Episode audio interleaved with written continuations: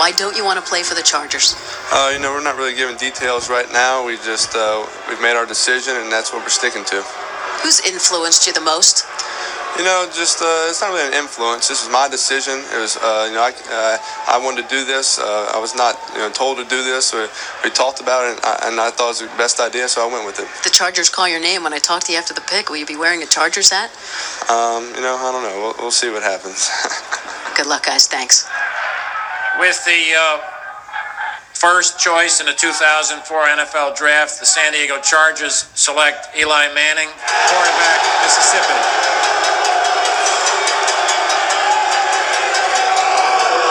See now, he's getting booed all over the country. Well, that's huh? that's what's happened with this scenario Yeah, here, and that's shame. why Archie hastens because what's happened is that now Eli is a villain.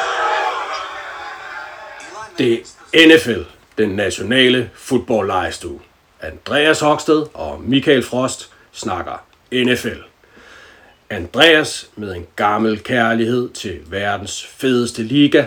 Michael med en ny kærlighed til taklinger, blokeringer og store atletiske drenge.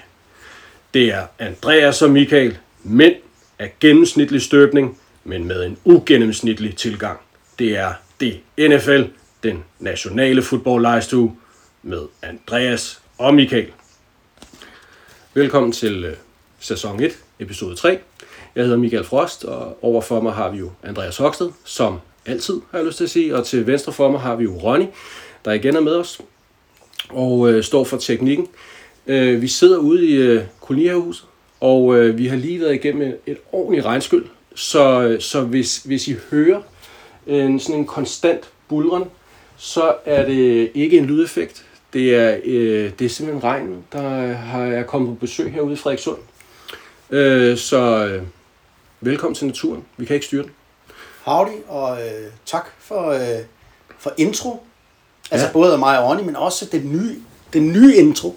Det er en ny intro. Altså, hvor er du, øh, hvor er du dygtig, Frost. Ja. Altså, øh, jeg hvor kan tak. ikke andet end øh, applaus. Altså, jeg blev, øh, jeg blev bænket som intromand, og det der, det er erstatningen. Og så må man jo selv øh, lytte derude, vi kunne godt tænke os at høre nogle kommentarer om det. Altså, hvad, hvem er egentlig starteren her? Altså, øh, Det er måske en meget god idé. jeg, jeg tænker måske, at- at der er noget competition, ikke? og Noget kamp her. ud, smide den ud til jer. Men, øh, men ellers, øh, det er rigtigt, du blev bænket, og jeg synes, det er en velfortjent øh, bænkning. Jeg synes jo, den her intro er, er skarp, den er præcist, den er sandfærdig, den er, den er god. Og øh, så må du finde din nye plads på holdet.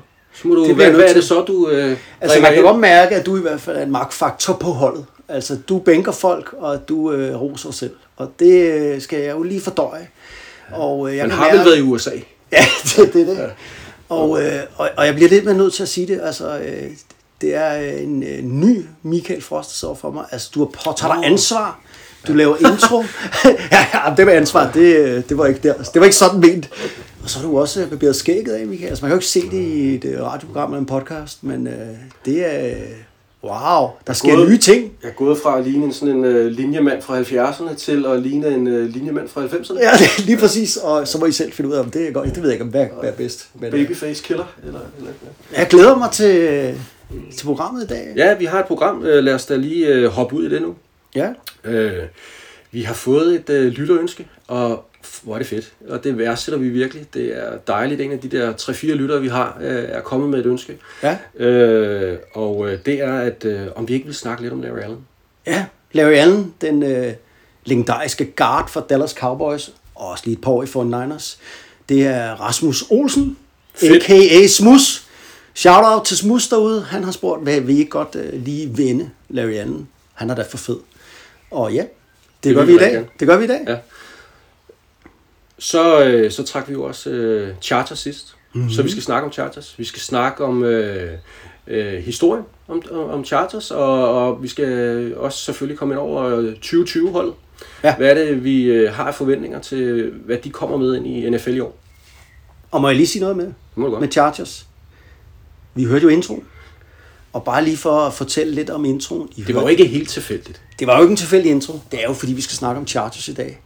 Og øh, i klippet her til at starte med, hørte vi Eli Manning, New York Giants meget kendte quarterback blive draftet af San Diego Chargers i 2004, og en regn af boos for salen. Og hvor mange det- kampe var det, Eli Manning fik i øh, Chargers? Ja, det var jo nul. Nå, Men ja. det vender vi senere. Men, Det gør vi. øh, Det gør vi. Ja. Øh, og så skal vi jo have borgerne frem igen. Det, det bliver spændende, hvad, hvad det næste hold er, vi skal gennemgå. Ja. Øh, men vi skal starte med at snakke om et øh, spil. Et Skal øh, brætspil. Yes. Øh, amerikansk football brætspil. Sådan. Øh, du er gammel øh, brætspilsknægt øh, knægt der tilbage Ja. i 70'erne, Ja, ja, ja. øh, hvor øh, du toppede. Der øh, lavede du ikke andet end at sidde nede i kælderen er øh, ikke så sammen, gammel, med, det- sammen med dine venner og Nej. øh, spille Dungeons og Dragons. Det er rigtigt. og øh, elskede hele det her nørderi, øh, hele det her strategi, øh, og øh, så blev du gammel og begyndte at være nostalgisk og havde brug for at tænke, øh, få, få din barnlige sjæl frem igen.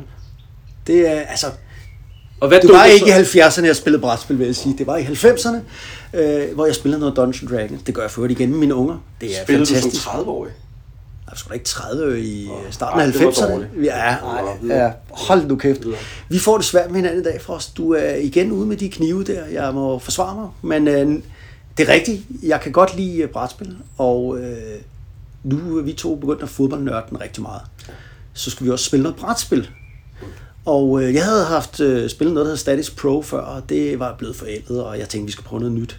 Så ind og google, ind og kigge, og der øh, lykkedes det mig, jeg ved ikke, hvordan det er, at finde det her 4th Street Football. 4th Street Football. Fjergade fodbold. Ja. Og det købte vi. Og øh, det har fået nogle anmeldelser på nettet om, at det var fedt gameplay, og det minder om virkeligheden. Om. Fedt. Vi køber det og får det hjem. Og øh, det er fantastisk, fordi det er bare lavet af pap og papir. Man kan virkelig se, det er NFL-nørder, rigtige nørder, der sidder et eller andet sted over i en kælder, og så, så skal de lave det her spil. Og der er ikke noget fancy-pansy og dyre ting og smarte reklame. Det er bare man pap. kan, man kan virkelig fornemme, at det bare er Jim og John ja. og Sam, der har siddet der og har sagt, at vi skal lave et ordentligt brætspil. Og så er de gået ned til, øh, til kopiforhandleren og Ja, fået det det printet ud øh, ja. på den der lidt bedre printer, end man har på arbejdspladsen. Øh, så det er, det, det er der kvaliteten er. Øh, det er det, vi får, øh, får tilsendt.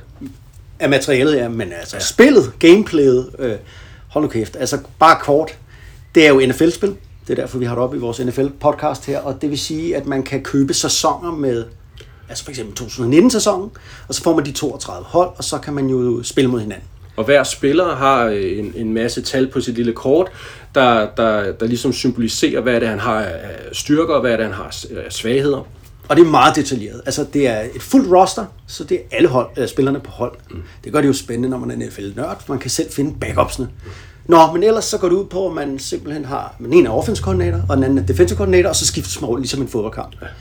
Man har nogle formationer og nogle play calls som offensive koordinator, som man skal jo kalde det i spil. Ja, der findes vel, der, vi, vi har vel omkring 200-250 øh, play calls. Ja. Øh, og øh, så der er rig mulighed for at, at, at få fantasien i gang. Og, og finde Ja, man kan hvordan- køre eye formation og shotgun og pistol formation, alle de der udtryk, man nu bruger og forskellige steder. Så det er svært. Og forsvaret forholder sig jo så til det, der kommer imod en, og, og prøver også at forvirre. Der er lige, Der er lige en motorcykel lige her. Frederikssund, øh, den hårde ja. rockergruppe herude, der lige skulle forbi her. Og, nå. Ja, ellers var sådan en fedladen mand i 60'erne. Men jeg, nå, Også det kan også være. det kan også være. Øh, vi øh, kom fra, at forsvaret forholder sig til, hvad, øh, hvad angrebet gør. Ja. Øh, men, men der er simpelthen så mange faktorer i det her spil. Øh, man forholder sig til fatigue, øh, træthed Ja. øh, igennem spillet. Der er vind og vejr. Der er hjemmebane fordele. Der er alle mulige forskellige... Øh, Altså især i det her moderne NFL, vi kender nu, hvor folk er så pjatte med analytics. Altså man kan analysere alt og lave stats på alt. Det kan man se, man har nørdet det her. Altså spilleren, altså der er jo så mange stats og øh, faktorer, og det gør det skide sjovt. Også kompliceret. Hvis man er nybegynder inden for amerikansk fodbold, så kan man lære rigtig meget af det, men det er også sådan, man skal helst have en, der ved lidt. Altså Fall Street, men du bliver nødt til at have en rigtig god øh, grundviden omkring amerikansk fodbold. Men der er ikke nogen tvivl om, at øh, Fall Street Football har været en rigtig god underviser for mig. Ja. Øh, og, og, og man kan jo nærmest, øh, der er jo 5-6 terninger i det her spil, og, og når, når terningerne er bliver kastet, så, så sidder man jo med, øh, og, og hjertet banker, og ej, nu skal han kraftedeme komme ind og blokere ham her, ej, han tabte den, ikke? Og, ja. og den næste terning, hvad betyder det så? så? Så man kan virkelig leve sig ind i det her, og man kan se det for sig. Man kan se den her edge rusher komme rundt om garden ja. mod quarterbacken, og man kan se for sig, at quarterbacken han panikker, og afhængig af, om det er Russell Wilson, eller om det er øh, Philip Big. Ben, Ja, ja, Big eller, Ben, øh, ja. så, så, åh nej, hvad, så kan man se for om der bliver løbet rundt dernede og scrambled løs, eller om der bare bliver sækket igennem. Jeg vil kalde det et vidensspil mere end... Altså selvfølgelig er der nogle terninger involveret. Mm. Der er jo også... Altså, det er jo også... Sådan er det jo. Ja. Men, men jeg vil sige, jeg lidt vidensspil, og jeg vil sige, at det, det vil være rigtig, rigtig godt, for hvis man ikke har noget liv, fordi det tager utrolig lang tid at spille. Altså, og det er jo sikkert nogen, der vil sige, åh, men altså en kamp kan hurtigt tage, hvad er det, nogen af vores 10-12 kamp? timer. 10-12 timer. For én kamp. Hørte I det? Ja. 10-12 timer for én kamp. Ja. Og det er endda, når vi spiller med sådan et ur. Men ved du Andreas, jeg tror faktisk, fordi jeg kan huske, Men det fedt. de der, jeg kan huske de der anmeldelser, der var på nettet, så stod der, at en kamp typisk varer 3-4 timer at komme igennem. Ja.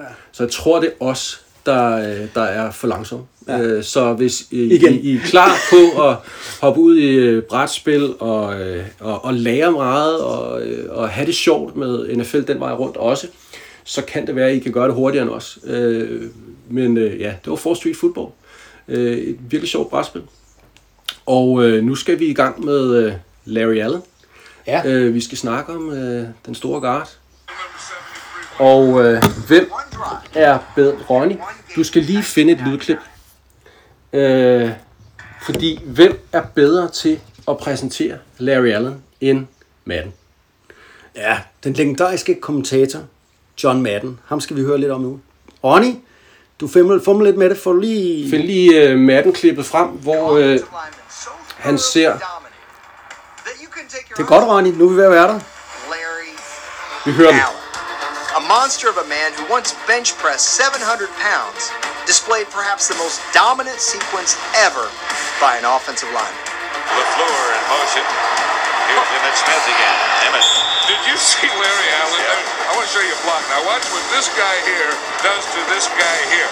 That is, if you want to be a blocker, you want to be a guard, you do this.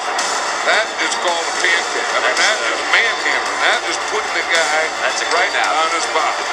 You know, and as I said, Ellis Johnson is a good player. He just doesn't know what to do now. So the thing that you always do is you say, just get low. And I watch Ellis Johnson. He gets so low there. He just took his head and just stuck it right in the ground. He said, I am not going to let Larry Allen get underneath my shoulder pad. What are you going to do? I have no idea. I'd ask for help. I'd ask. I'd stop. I'd, I'd, I'd say, you know, someone else. You try this a while. That's LaFleur who moves over to the right end. And here's Emmett Smith again. Emmett flashes into the secondary and down to about the five-yard line. Right in behind Larry Allen again over Ellis Johnson. There's nothing Ellis Johnson can do about it. You're going to see it right here. I mean, Ellis Johnson has to line up. He has to end up right there. And I know it's not a one-man gang, but he's trying to do everything he can, and he's just getting manhandled. there. He's getting whipsawed. I mean, he's getting blocked and turned and twisted, and he's trying everything. I mean, he's, he's been up high, he's been down low, he's tries to move to the right or the left, and he can't get away from it. What can you do in a situation like that? I mean, it's, it's a helpless, helpless feeling. I don't know. I, you know, I always say that he's the, he's the best offensive lineman in football, and then when I say that, there are uh, pundits. Is that the word pundits that argue? That, that is that the word. Tony Baselli is the best. And I don't know, but I would, I would, I would take this guy. You know, like, like anything that would be, you know, where where you needed a guy to go with you, I, th- I think I'd take him. Well, if Baselli is better, he should be outlawed. I mean, I hate to make this a Larry Allen highlight film. He just took Cornelius Bennett. That time they ran to the right, but they still ran behind Larry Allen by having him pull, and he pulled and knocked Cornelius Bennett down, and I could feel it all the way and hear it all the way up here. I'm not kidding you. I mean, I mean watch, he's going to pull and, and make contact right here. Watch it. Here's where he's going to end up. Now watch that. Boom! Look at that. I mean, he knocked him right out of the picture. You kidding me? Have you ever seen anything like that? Altså, Det var... puh, så røg jeg lige ud af billedet der. Altså, hvem øh, fandme en øh, fed præsentation af egentlig, hvem Larry Allen er. Så tak for den, øh, Madden. Øh, det er jo vildt Klassisk nok, Madden, ikke? Det er jo vildt nok et helt drive, hvor øh, det nærmest kun handler om øh, en guard. Jamen prøv, prøv her. Det vi lige hørte nu var jo et øh, helt drive, hvor Cowboys scorer.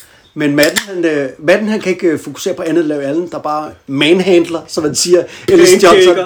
Ja, Ellis Johnson er jo meget god, men hvad skal han dog gøre? Det er så fedt. Altså, øh, Og det, øh, ja, det var en rigtig god introduktion, synes jeg, til Larry Allen. Og igen, øh, vi henviser en gang imellem lidt til noget YouTube. Det vil jeg gøre igen.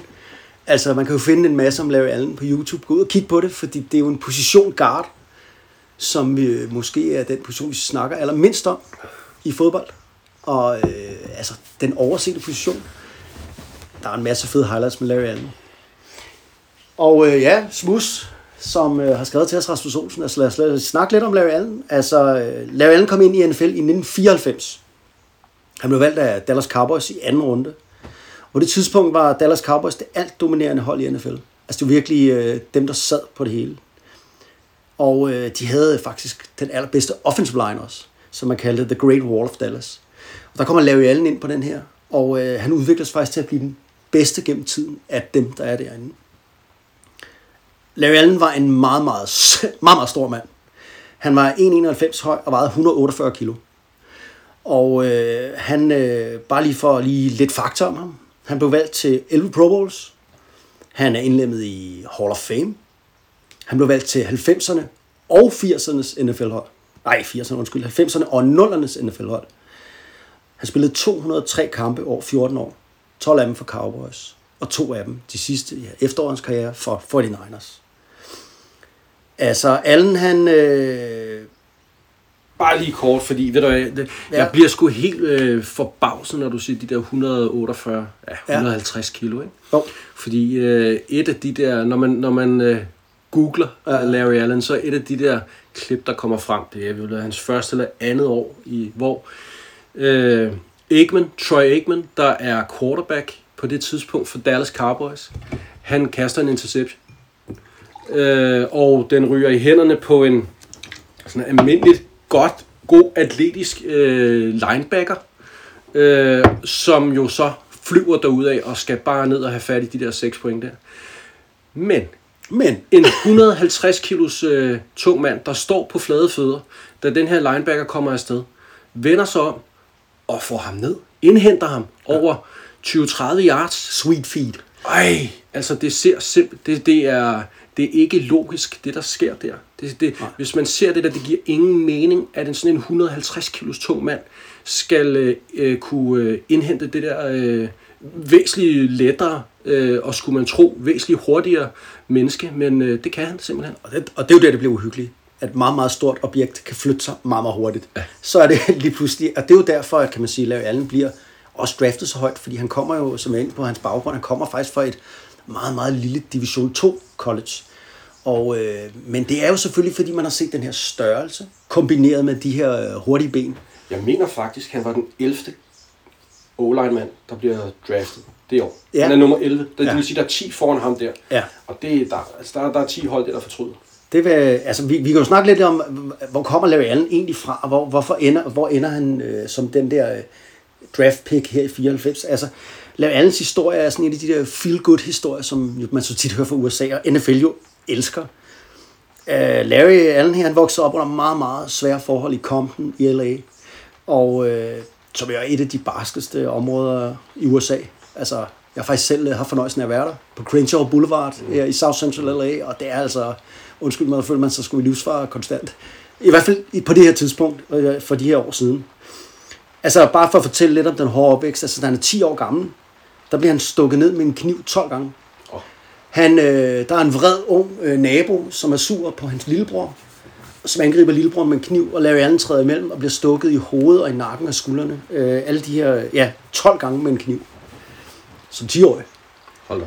Så har han noget teenage- teenageår, var præget af tumult, og øh, han skifter high school fire gange på de fire år. Han består aldrig sin high school eksamen. Det er ikke fordi, at Larry Allen er dum. Han er faktisk en kvik ung mand, men det er simpelthen fordi, at det, det opvækstkår, han har, og familieliv, og de sociale, altså der er social kaos omkring ham. Så han øh, bliver jo ikke efter high school det, der hedder eligible til at spille NCAA Division 1 fodbold, altså de store skoler i college. Vejen til NFL. Mm. Det, bl- det er han ikke, øh, fordi Det kræver han ikke, simpelthen ja, det kræver en, øh, eksamen. En, en eksamen, high school diploma, og det, det, det har han ikke. Nej, han er jo stærk på fodboldbanen, men han har ikke det akademiske med sig, så han kan ikke få lov til at komme til de her skoler. Mm. Og øh, jamen, så starter han på et lille college, hvor han spiller bold i øh, to år, og så efter de to år, så stopper han faktisk på college. Og så øh, flimmer han i to år, hvor han render rundt og øh, ja, Prøv at få øh, livet, hverdagen til at fungere. så lykkes der ham så at få lidt du ved, jeg skal færdiggøre noget skoleværk. Og han kommer så på det her, der hedder Sonoma State University, som er et divisions 2 college. Division 2 er jo øh, øh, meget, meget dårligere end, end mange af de, altså vi er langt nede i rækkerne af college. Altså der er jo de her Division 1, som er delt op i to faktisk, øh, en over- og en underdel. Og så kommer helt ned til, ja, Sonoma State University for eksempel. Så øh, det er svært at blive lagt mærke til, når man spiller sådan et sted. Men altså, øh, han spiller så godt, så nogle NFL scouts, de har jo ørerne ude til de her små skoler også, og øh, der er noget med den her store gigantmand med Der de hurtige helt fødder. særligt, der foregår der. Og man kan sige, øh, til alle held, så er Larry Allen øh, sind ikke blevet ødelagt af den her svære opvækst. Altså, han er god, og han er nem at coache. Han er behagelig at være nærheden af. Han er faktisk et godt menneske med nogle gode værdier. Så han, er ikke, han har hovedet med sig. Og han er ikke en ødelagt ung mand, øh, der har en masse problemer med, altså, som vi nogle gange Ja, ja. ser. Øh, og så har han jo den her krop. Altså, vi snakker midt-90'erne, og, og der er, det er jo det tidspunkt i NFL's historie, hvor spillerne er fysisk størst. Her i, øh, i nutiden, i 22, så er spillerne meget, øh, de er mindre, fordi de er mere atletiske. Det er et mere atletisk game i dag, men øh, dengang Måske var det mere virkelig, teknisk. virkelig, ja, også det. Mm. Men altså, hold nu op, øh, det var der, hvor øh, offensive linemen, de var store, og Larry Allen var en af de største. Så, øh, så kommer han jo der til Cowboys, og øh, jeg tænker, det har været, må have været vildt for Larry Allen at blive draftet til 90'ernes hold med den opvækst, ja. og den her øh, Sonoma State, han kommer fra. For øvrigt, det hold, eller den, det college, er der kun én eneste spiller, der nogensinde er blevet draftet for, som ikke blev til noget. Det er The American Dream. Ja, og så, øh, så kan man sige, så kommer han ind der med alle de største stjerner i NFL. Altså, du nævnte selv Troy Aikman. Han havde Emmitt Smith, som er nu den bedste rusher i historien. Flest yards. Mm. Men vandt Super Bowls. Han kommer ind på den her sindssyge O-line med nogle gustne kæmper. Jeg bliver lige Der nødt til at nævne... har et navn. Altså, det er en o der allerede har et navn. Det, det har et navn. Ja. Og jeg bliver lige nødt til at nævne, altså bare lige for nævne nogle af dem. Ikke? Altså Nate Newton, 152 kilo. Mark Tooney, 142 kilo. Derek Kennard, 151 kilo. Og Eric Williams, 147 kilo. Oh, jeg giver frokost. Altså, det er... Det er dyrt. Det, det, det, det, det, ja. det er nogle hårde drenge, ikke? De skal have deres okse. Men altså, øh, når... Jeg har jo nævnt lidt tal om ham. Vi skal ikke snakke om Larry Allen øh, hele dagen lang. Men han får den her lange og gloværdige øh, karriere for Cowboys. Øhm, og hvad Bare lige, bare lige kort ja. der, fordi noget jeg lige kom i tanke om, da jeg også øh, kiggede på det her der. Men jeg tror, hans første kamp, for, fordi du fortæller jo rigtig fint det der med, at han kommer ind på det her, altså øh, Amerikas hold. Ja, det er jo kommer her ud fra det lille og kommer ind på Amerikas hold. Og øh, hans første halvleg i NFL bliver han øh, faktisk snørret igen ja. og igen. Og han, han, han, han er, han, det går sgu for hurtigt for ham. Også lidt ærgerligt, når man kommer ind i sin allerførste kamp på grund af en skade, så kommer han ind. Ja, Måske måske så står man over for Reggie White, den bedste defensive end. for Packers der, der laver Nogensinde. altså handsmad og håndsmadder ham, ikke? Og, men, men allerede i anden halvleg, Ja. der har han allerede forstået, fået i hvert fald en forståelse for, hvad det her det går ud på. Mm. Så man kan allerede der se øh, en kæmpe forskel fra hans første halvleg til hans anden halvleg i, og, i og, første lige, og lige sige en ting, ikke? Kommer ind som rookie, står for Reggie White, den bedste defensive lineman, er der mange, der mener, i historien for Green Bay Packers. Og så skal han jo som tackle. Han er jo faktisk guard. Men der kommer han lige ind, og, og som du siger, det er det tog ham lige 30 minutter spilletid, så ved halvleg, så er han meget godt med. Nå, nå, det det, det, det, er Ja. det, det går ud på. Åh. Ah, okay. Så er jeg med. Altså, wow, Og ikke? så var der hvor mange år øh, derefter? Jamen, det var jo så de her, du kan ikke engang huske, om det var 12 eller 14, det var rigtig mange Ja, ja. år. Men øh, altså, det jeg husker bedst ved Allen, fordi jeg har jo en meget stor samling af amerikanske fodboldkampe, især Ja. fra 90'erne, og der er rigtig mange kampe med Dallas Cowboys, de var så store i 90'erne, og også med Larry Allen. Og det jeg husker, jeg, man kunne mærke det på tv-skærm, det var da han var guard, og ved siden af ham så stod ham her Eric Williams, som også var kanongod. De var nogle monster. Eric Williams var sådan en rigtig hothead, øh, voldsomt temperament, øh, slagsmålstype. Og øh, man kunne simpelthen se, modstanderholdet var bange for ham. Altså Eric Williams og Larry Allen, de smadrede de der, altså det var ligesom vi hørte med øh, John Madden her kommentere i starten. Man kunne mærke det igennem, og oh, fuck mand, det, det der, det, altså, uh, man blev sådan, kom han til skade. Altså, de, de to spillere, Larry Allen og Eric Williams, det her kommer, altså det er gæt, men jeg garanterer dig for, at det er nogle af dem, der har skadet flest modspillere alene af det, altså ikke fordi de er ondsindede, men fordi de simpelthen bare er så fysiske. Så voldsomt, så aggressivt. Er virkelig, øh, de var uhyggeligt fysiske. Øh, man kan sige lige kort om ham, jamen umuligt at bullrushe, altså det der, hvor man ligesom styrke mod styrke går på ham, kan jo ikke med så stor en stærk mand.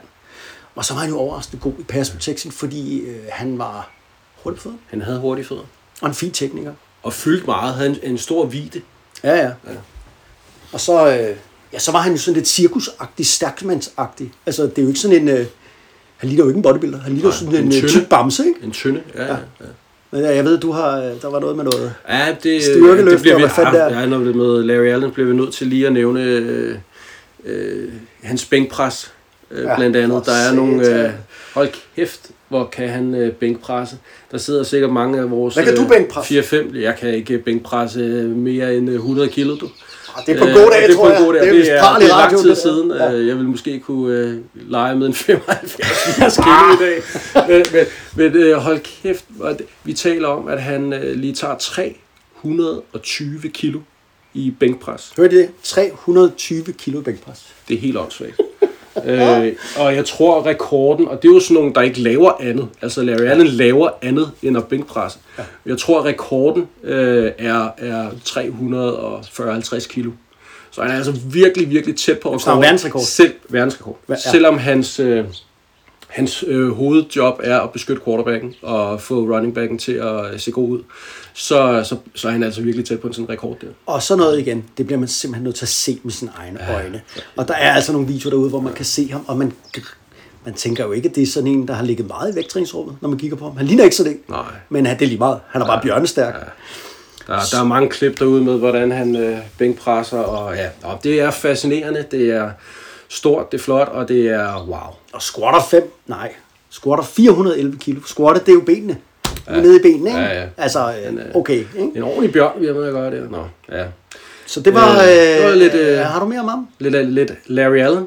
Åh, oh, det var dejligt. Og igen, øh, tak til Rasmus, for at vi ligesom fik øjnene op om, øh, vi skulle kigge på Larry Allen. Ja. Det havde vi jo slet ikke snakket om. Og også vigtigt, vi øh, får set på guards, og altså, det er jo en, også en, en stor del af spillet, og vi glemmer dem måske. Ja. Øh, og, og derfor dejligt, at vi lige får Larry Allen på. Øh, Chargers. Ja. Skal vi ikke snakke Chargers nu? Skal jeg tale lidt igen? Vi, øh, vi vil gerne starte med, lidt ligesom vi gjorde sidst med øh, Raiders, og, øh, og snakke om, hvad det egentlig kommer fra. Ja. Og hvad er Chargers egentlig for et øh, franchise. Øh, og øh, og øh, måske er vi ikke i stand til at tegne de helt samme store linjer, som man kunne med Raiders. Nej. Øh, fordi det er, øh, Chargers øh, har ikke, det er en anden historie. Øh, det er måske øh, mere punktnedslag. Øh, og øh, hvis man skal tegne en eller anden stor historie, så er der selvfølgelig noget med noget identitet nu, og der hvor de er landet og sådan noget. Men lad os starte med, hvad kommer de fra? Ja, eller identitetskrise, vel? Identitetskrise. Ja. Ja, altså, jeg vender jo lige noget historie her, og så rører vi på 2020-holdet, er ikke det, vi gør? Jo, lad os gøre det. Ja, altså, Chargers, det vil jeg mene er en af de, de mindre kendte NFL-franchises. Altså, det er, jo ikke, det er jo ikke de store navne. Og øh, ja, vi snakkede om Raiders sidste uge. Det er sjovt, fordi de to, de kører sådan lidt et parløb. De er lige gamle, og de kommer fra AFL, men Raiders var, er jo meget, meget mere kendt franchise. Øh, Chargers her, øh, de har heller ikke haft den samme succes overhovedet.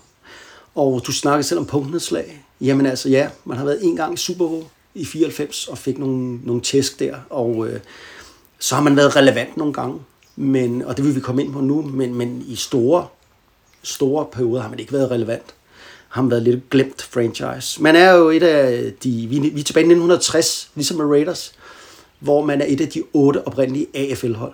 Og AFL, jamen det, hvis man vidner om det, kan man jo lytte til vores sidste podcast, men det er jo den her konkurrerende liga til NFL, der er fra 1960 til 1970. Og øh, der er Chargers øh, et af de her otte hold. Så bliver man slået sammen med NFL i 70, og, øh, og, og, og, og så er man en del af det. Men i 60'erne, der, der kører det meget godt for Chargers. Der har man en meget kendt, øh, innovativ øh, træner, offensiv træner, der hedder Sid Gilman. Og øh, det er meget underholdende, og angrebet det bygges op om noget giftig passing attack. Og øh, det er faktisk et af de bedste hold under Gilman. Øh, og så, så, så efter det, han er der i hele perioden i AFL. Og så kommer vi op i 70'erne, og så falder tingene bare øh, fra hinanden. Man er dårlig i ja, slut, slut 60'erne og så op i 70'erne. For får nogle, øh, for nogle måske lidt ligegyldige trænere ind, og, øh, og ja, altså et, et glimrende eksempel på den her øh, at man i hvert fald øh, ikke var noget værd rent amerikansk fodboldmæssigt. Det er, øh, altså, Chargers har den første sådan, øh, narkoskandale i, øh, i NFL's historie.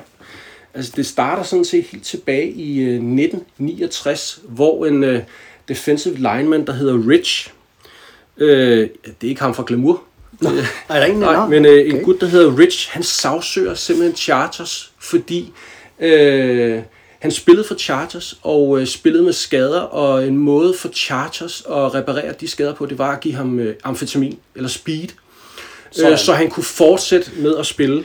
Og øh, det bliver han jo vred over, fordi øh, et er, at øh, man får, øh, får speed ind i, i sig, men noget andet er, at man også spiller på en skade, og det ender med, at hans karriere bliver ødelagt. Han kan ikke spille mere. Så han giver Chargers skylden for, at han ikke kan tjene penge i NFL. Det ender med et forlig. Øh, tilbage så i 273, der får han øh, et par hundrede tusind dollars. Og i forbindelse med det her forlig, så bliver Klein, som på det tidspunkt er ejer af Chargers, han bliver sådan opmærksom på, at det måske kunne være spændende at få en psykiater ind over holdet. Sådan. Så øh, Måske kunne det være mere spændende bare at lade være med at give spillerne amfetamin. Men det er okay. men, men man tænker anderledes på det tidspunkt. Så, så der, kommer psykiater ind i stedet. der kommer den her psykiater ind, og han, øh, han, han opdager jo så, mens han får lov til at hænge ud med holdet og, og, og være en del af det som, øh, som øh, øh, de forskellige trænere, og han opdager så, hvor meget speed og amfetamin er en del af NFL.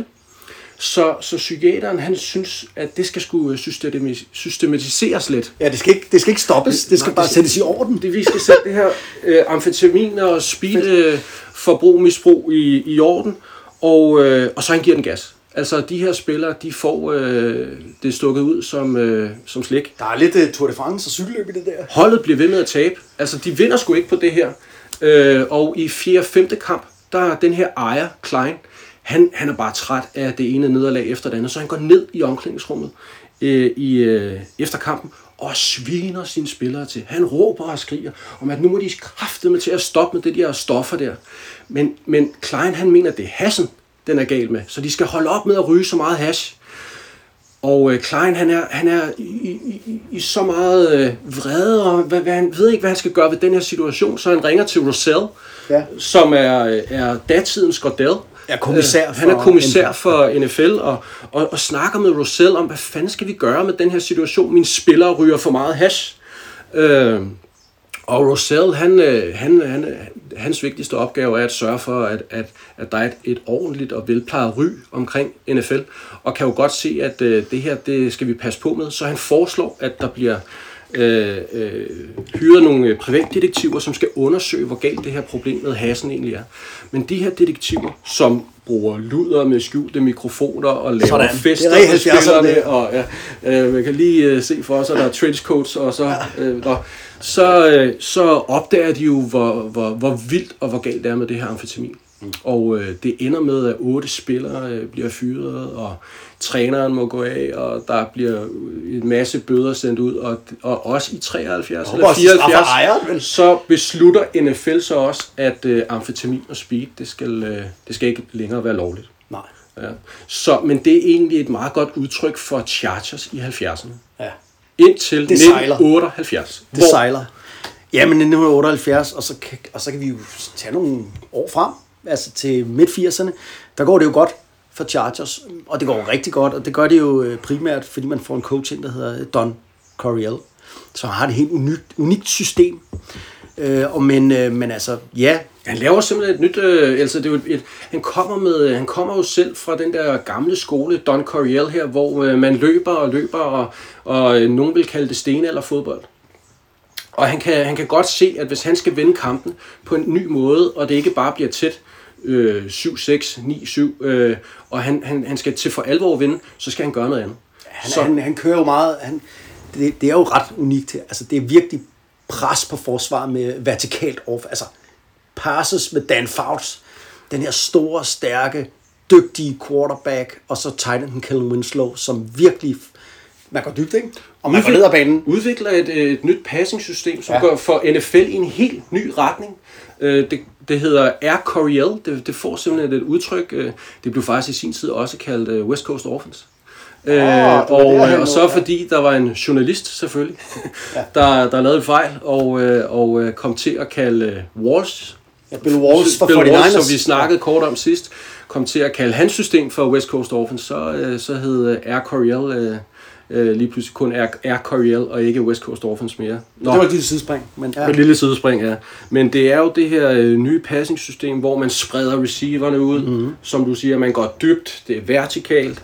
Øh, man får to tight ends ind, og tight enden bliver jo øh, også lige pludselig en... en, en Et våben i kastspillet, ikke? Ja, Ja.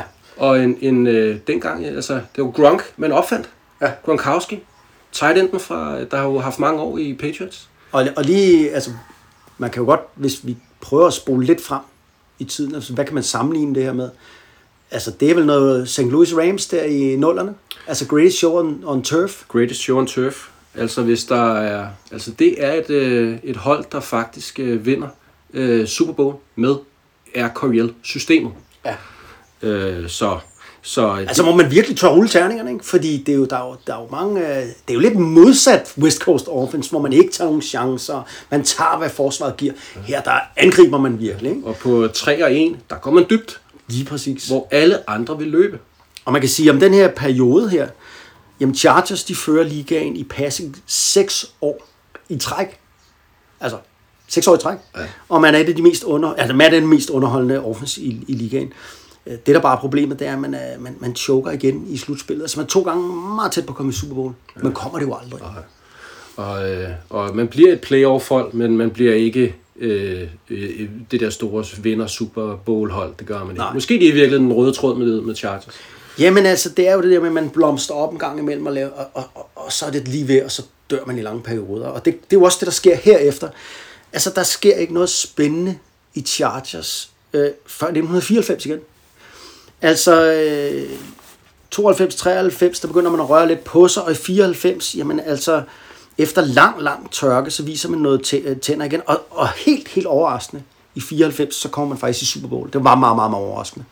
Altså, årene inden havde Buffalo Bills jo domineret, været mm. tre Super Bowls, og vi er inde i sådan et vakuum i AFC, øh, og der, der smutter de så i Super Bowl, det er 94. Øh, De tabte stort til 49ers i den Super Bowl. Ja, de havde sådan en Askepot-sæson, kan man sige. Altså, de havde en, en coach, der hed Bobby Ross, som ikke, hvis du kigger tilbage historisk set, er nogen stjerne. Han, de havde stærk defense, ført an af Junior Seau, som mange kender. Mm. Det er jo en af de her, altså den her linebacker, som Sådan nok virkelig er en af de bedste elite spiller, ikke? øh, altså mister Chargers, ikke? Og man havde et stærkt run game. Men altså, man er i Super Bowl, og lige efter Super Bowl, jamen så falder holdet, hold faktisk sammen igen. Og så de næste otte år faktisk rigtig dårligt. Øh, så der er ikke noget momentum efter det Super Bowl, men man er god i nogle år efter, og så, smuldrer det bare. Og så skal man faktisk helt hen til vores lydklip Ja. her i starten, altså i 2004. 2004. Og i 2004 til 2009, der har vi så en af de her perioder igen, hvor man blomstrer op som en lille rose her. Og det, det ja, man starter jo 2004 i bunden, kan man sige. Man drafter allerførst, som vi hører lydklippet. Mm. Og øh, der vil man jo gerne øh, tage en quarterback, fordi øh, der skal bære franchises frem i tiden. Og Eli Manning er jo en af de her, der kommer ud af college. Og ham vil man gerne have.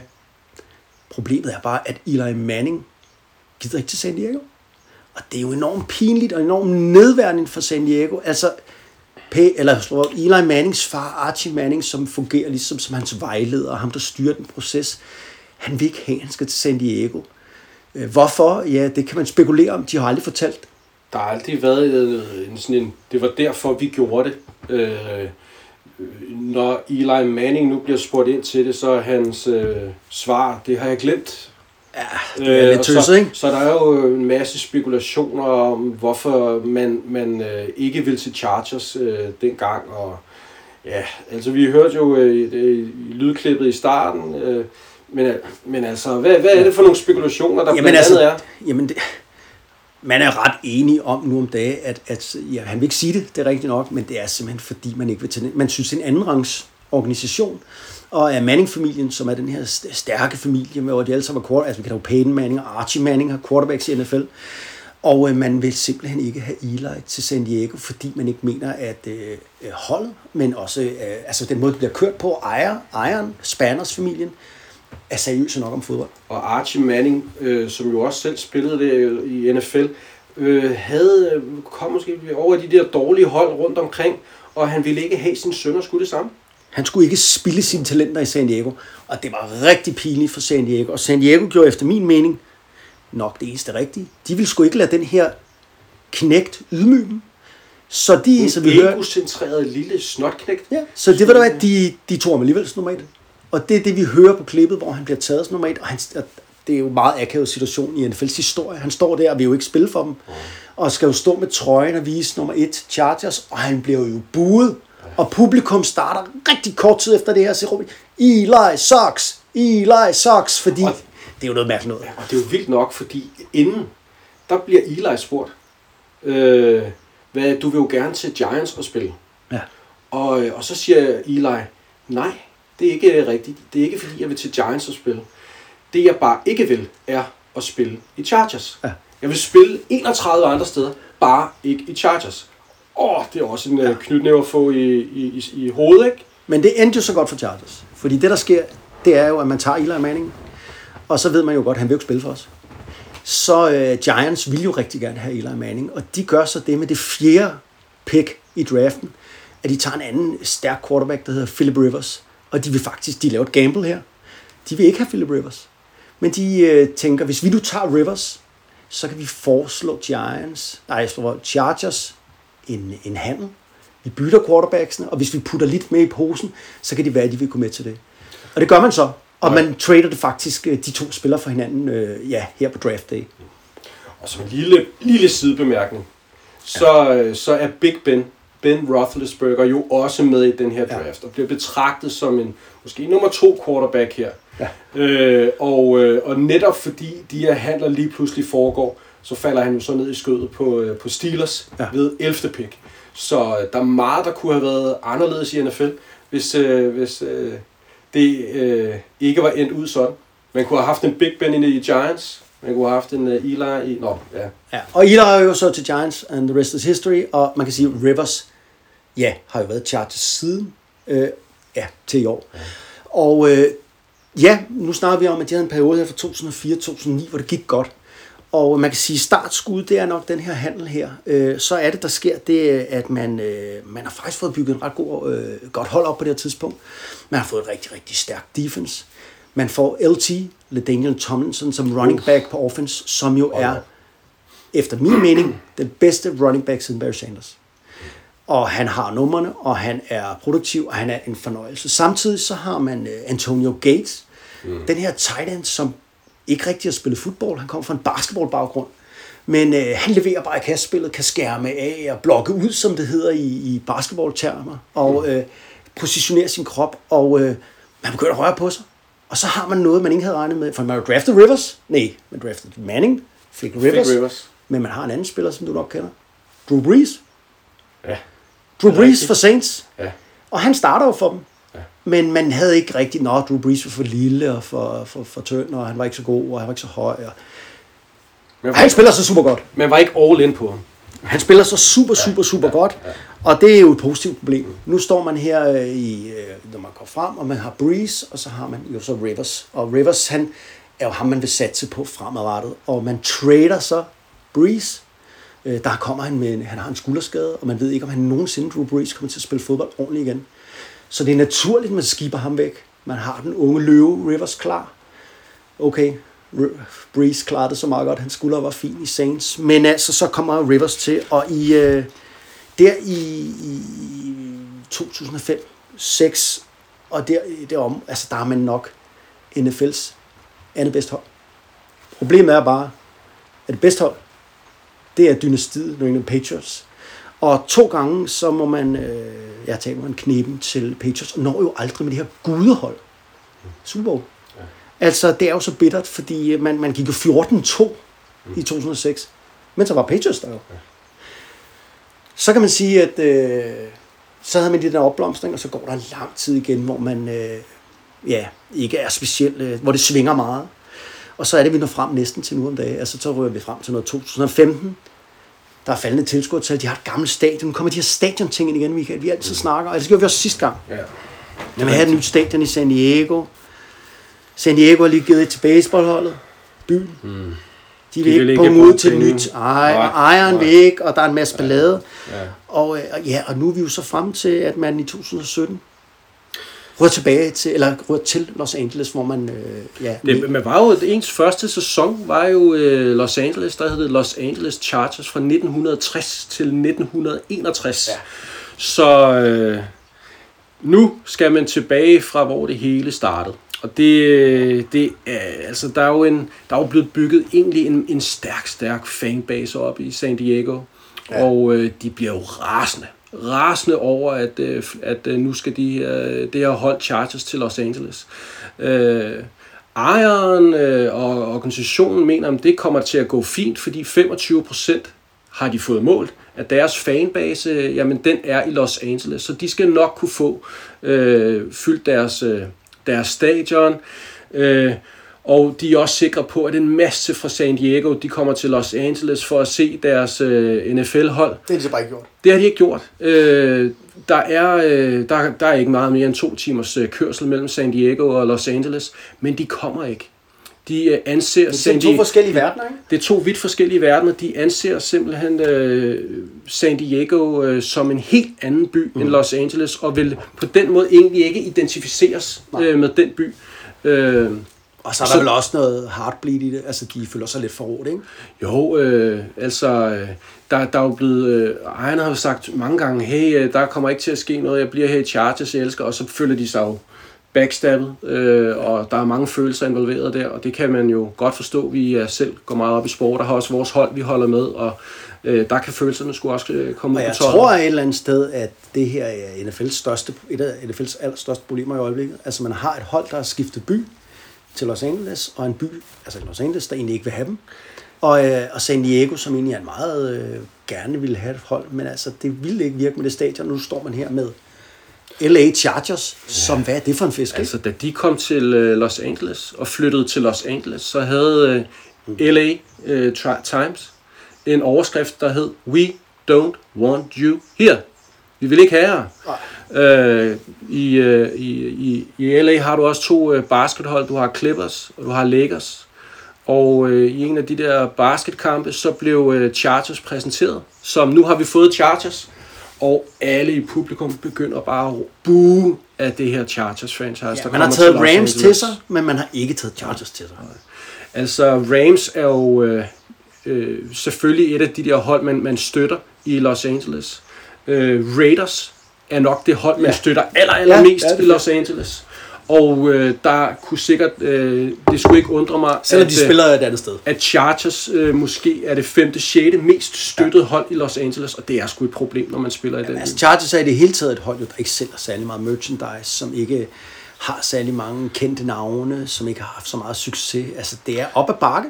Og noget, der også er relevant, især når det er USA, vi snakker om, så er det, at øh, altså, San Diego øh, er en, øh, en forholdsvis øh, konservativ by. Øh, Det er, der bor mm. mange hvide, øh, der er omkring 70 procent. Man skulle tro, det var, når det ligger der, hvor det gør, at der var meget mexicansk. grænsen, ned til Ned til grænsen, men det er egentlig en meget hvid by med, med hvide strande og lækkert. Det er sådan lidt Miami-agtigt måske mere end, end andet, ikke? Og, og, øh, og du, øh, du har også en stor republikansk scene der i San Diego. Og, øh, og, og der, hvor øh, Chargers øh, får sin, hvor de mener, at mange af deres øh, fans er i Los Angeles, det er et, øh, et område, der hedder Orange County, der også er øh, hvide, det er også en 80 øh, procent hvide, og der er en, en høj indkomst i, i det område. Velstillet. Velstillet, øh, og nu skal de flytte til et område, der hedder Inglewood, og Ja. det er omkring 50 km væk fra Orange County. Men altså, man skal altså, det, det skylder vi lige at sige, det er jo, at øh, Rams og Chargers skal dele stadion, og det her stadion, som du nævner, det er jo et helt nyt stadion, der er bygget i, ja, i Inglewood, og det er jo i South Central LA, altså øh, det er jo, jeg prøver at fortælle Ja, dig om altså, øh, det er ikke fordi, vi skal betragte det som et Compton nummer to eller Nej, noget som helst. Det vil være at, at, at tage det alt, alt for langt. Men det er altså, jo tæt på selvfølgelig, hvis du ser på øh, kriminalitetsrater og sådan noget, så er den øh, lidt over der, mm. men der, det, er, altså, det er et meget al, almindeligt sted, hvor der ikke sker øh, det store. Altså, hvis man skulle sammenligne det med noget øh, her, så er det måske Husum, Ah! øh, hvor øh, der er et skyderi en gang imellem og sådan noget, men, men det er meget... Øh, meget lev på steg. Altså, min gamle farmor boede i Husum, ikke? Ja. Og sammenligne Inglewood Ja, med jo, jo, det er måske stramt det- nok, ikke? Men, ja, men, altså, og men, men, øh, men befolkningsgrupper, altså det er omkring 50 procent af dem, der bor i Inglewood, er latinoer, Ja. og den anden 50 procent, det er sorte. Ja. Så, øh, Så det er ikke Chargers, Okay, øh, det er ikke lige 50-50, øh, men, men altså, det, det, det er noget deromkring. Ja. Så det er jo noget helt andet end det, øh, Chargers Ja, ja, det. kommer fra, og hvad de er, og, og, og hvordan de i alverden skal få øh, noget støtte i en by, der overhovedet ikke vil dem, og så i et område, der er helt anderledes end der, hvor deres fanbase kommer Ja, fra. man har bygget det stadion her for at løfte et kvarter. Det Ja, har man faktisk. ja, ja, for, for, ja. for hele gang i den her. Ja. Det er sådan en, men, men at Chargers skulle kunne fylde stadion der, det tror jeg ikke på. LA Clippers, de flytter også derud. Ja. De flytter ud her, de hvad er det, 24. Mm. Så det er, øh, man er meget interesseret i at løfte hele det her byprojekt. område øh, som, som en, en stort et sportsbyområde. Men, men Frost, det kan blive rigtig grimt det her for NFL, fordi ja, måske bliver de reddet lidt af corona, at der ikke er nogen tilskuere. Ja. Fordi øh, øh, det er jo faktum, at Chargers har spillet på et lille stadion her i øh, Los Angeles, indtil det nye blev bygget, ja. med kun 25.000 fans. Det er jo klart det mindste stadion. Ja. Og til nogle af deres kampe har over halvdelen af fansene på stadion været udbanefans. Altså, de kan ikke engang fylde et stadion med 25.000 igen. øh, Chargers øh, nuværende stjerne-receiver, Keenan Allen, ja. har jo været ude og sige, at han har haft det som om, han har spillet på udebane Ja. ja. øh, gennem hele året. Øh, så, øh, så de har det sgu svært. Øh, der er, altså, det er jo, det er som du siger, NFL, de har et kæmpe problem. Øh, for hvor, øh, hvor, altså et godt, et meget, meget tydeligt eksempel. Jeg ved, jeg ved sgu ikke, det lyder voldsomt, men med øh, midter, billetter mm. på, øh, på det her nye stadion. Til Rams, der koster de 4.000 dollar, og til øh, Chargers koster det 100 dollar. Der kan man Om sige- det er rigtigt, det ved jeg ikke. Øh, det, det har jeg ikke været inde at se. Nej, men men, det- det, men det siger alligevel noget. Ja. Det er jo helt vildt. Altså, jeg vil lige... Hold op, hvor det regner nu. Ja, det, regner Det er ikke uh, Ronny Larsen, vinker lige til ham bag glasset. Det er ikke din som, er. Det er ikke ham, der er dårlig med, du ved, øh, eller lægger noget henover. Eller, noget. altså, det er simpelthen ja. noget uvær, øh, det her. Det er meget godt chartersvær, ikke? Jo. Vi snakker om charters. Det går ja. ikke altid. Det er sådan lidt Nej. gråt, ikke? Jo, og, øh, Og, og lige for... en gang imellem altså, stopper regnen, og så får vi lidt sol, og det er jo også Chargers. Og nu skal vi, hvis vi skal nå det, skal vi lige... Ja, skal vi lige... Øh, ja, Har du, du har drukket det hele, mand? Ah, nej, Er der lidt der? det selv jo. Ja, okay. Øh, det kan man jo ikke se. Og Skal det gå på radio? Ja. Vi skal i gang med øh, Chargers 2020. Det skal vi. Ja. Fordi nu har vi... Vi har 20 minutter til det. Det er sgu da meget godt. Er det rigtigt? Ja. Ja, fordi vi har jo de her 90 minutter, fordi vi vil Det, ikke... det, det er jo altså, det. Vi må ikke gøre det igen. Nej, nej, vi skal ikke til at optage det her en gang til. Og vi har det her øh, øh, roster 2020, som øh, jo også... Det bliver sgu også spændende at snakke om det. Ja. Øhm, så lad os lige øh, høre, hvad, hvordan var Chargers 2019? Ja, så nu fik vi jo historien om Chargers, og, øh, og så nu spoler vi lige frem til 2019, altså sidste år. Og der gik man jo øh, 5-11, altså med fem kampe og tabt 11. Og øh, det skal sættes i lyset af, at man året før i 2018 gik 12-4 og var i slutspillet. Man blev nummer sidst sidste år i AFC Vest, og det, det var en meget, meget skuffende sæson, og det var faktisk også meget, meget uventet. Altså de fleste analytikere og eksperter havde øh, troet på, øh, at man kunne slås med øh, om måske en, slå, hvad hedder det, en Superbowl-plads. Det var en tumultarisk sæson, som jo har ført til, Michael, at the face of the franchise, Philip Rivers, har man vinket farvel til i offseason, efter han kom til i 2004, og har været der helt stabilt indtil, ja nu. Ja. Og så har man også sagt farvel til stjerne running back øh, Melvin Gordon, som mm. han har smidt på porten. Øh, ja, man øh, havde som sagt de her store forventninger, og, og, og især fordi man var på vej til det nye stadion, man skulle skabe en identitet også, man har godt hold. Det var vigtigt for dem, men, men det lykkedes så ikke. Lad os lige køre noget tal. På offense, der var man øh, det 10. øh, bedste offense yardsmæssigt, så man kunne altså godt flytte bolden. Man var bare nummer 21 i ligaen, ud af de 32 hold i point. Så man fik den lidt ligesom Raiders i sidste uge. Man flytter bolden, men man scorer ikke. Så har vi... Øh, nu skal vi lige... Øh, Vi skal lige Ronny Laursen er lige Ronny, han lige... Øh, Sådan. Nu Og Ronny. Ronny var lige inde og rode lidt med noget teknik her. Ud med dig igen, Ronny. Han vinker. Ja. Det er godt. Nå, offense flytter bold, men scorer ikke point. Ikke nok i hvert fald. Man er faktisk det 6. bedste pass offense, med pass yards. Men man er kun det 28. rush offense. Ja. Og, det, og, og så kaster man hav interceptions. Og det gik helt af sporet, fordi Anthony Linder, head coach for Chargers, det er jo øh, løb først. Og det er øh, absolut... Altså, altså, og så endte det med, at man bare kastede hele tiden og kastede med interceptions. Det var slet ikke det, han havde, havde håbet på. Det var Fejl. den, øh, men man havde jo en quarterback med den her stærke arm og gunslinger, og, øh, Ja, og, så det var jo noget helt andet, end det måske Anthony Lynn i virkeligheden gerne ville.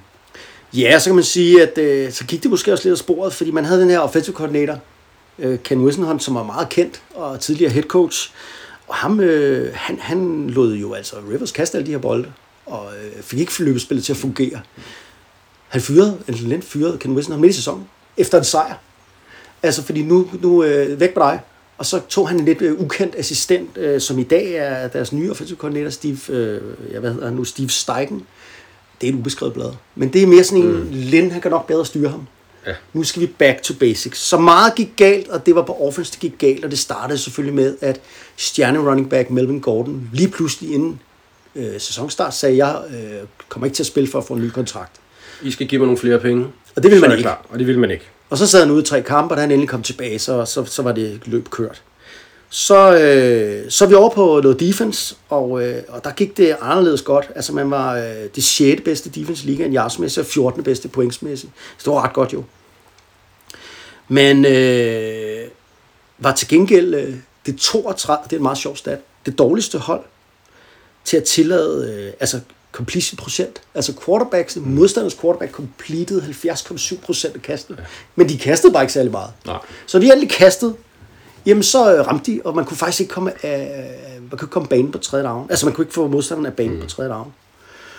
Så øh, alt i alt, så var øh, 19 rigtig, rigtig skuffende, og det var de, fordi man havde mange boldtab på offense, og man lavede heller ikke nogen bolderåbninger på defense. Ej, man havde meget få turnovers, det er rigtigt. Man havde en turnover ratio, som man snakkede på minus 17. Ja. Det var det dårligste i ligaen. Ja, det, det er ikke Nå. godt. Altså, øh, og en lille weird stat til sidst, ikke? bare for at lige tænke over derude. Man var det hold, der blev kastet mindst imod, altså attempts, men det var det der hold, der var størst Succes.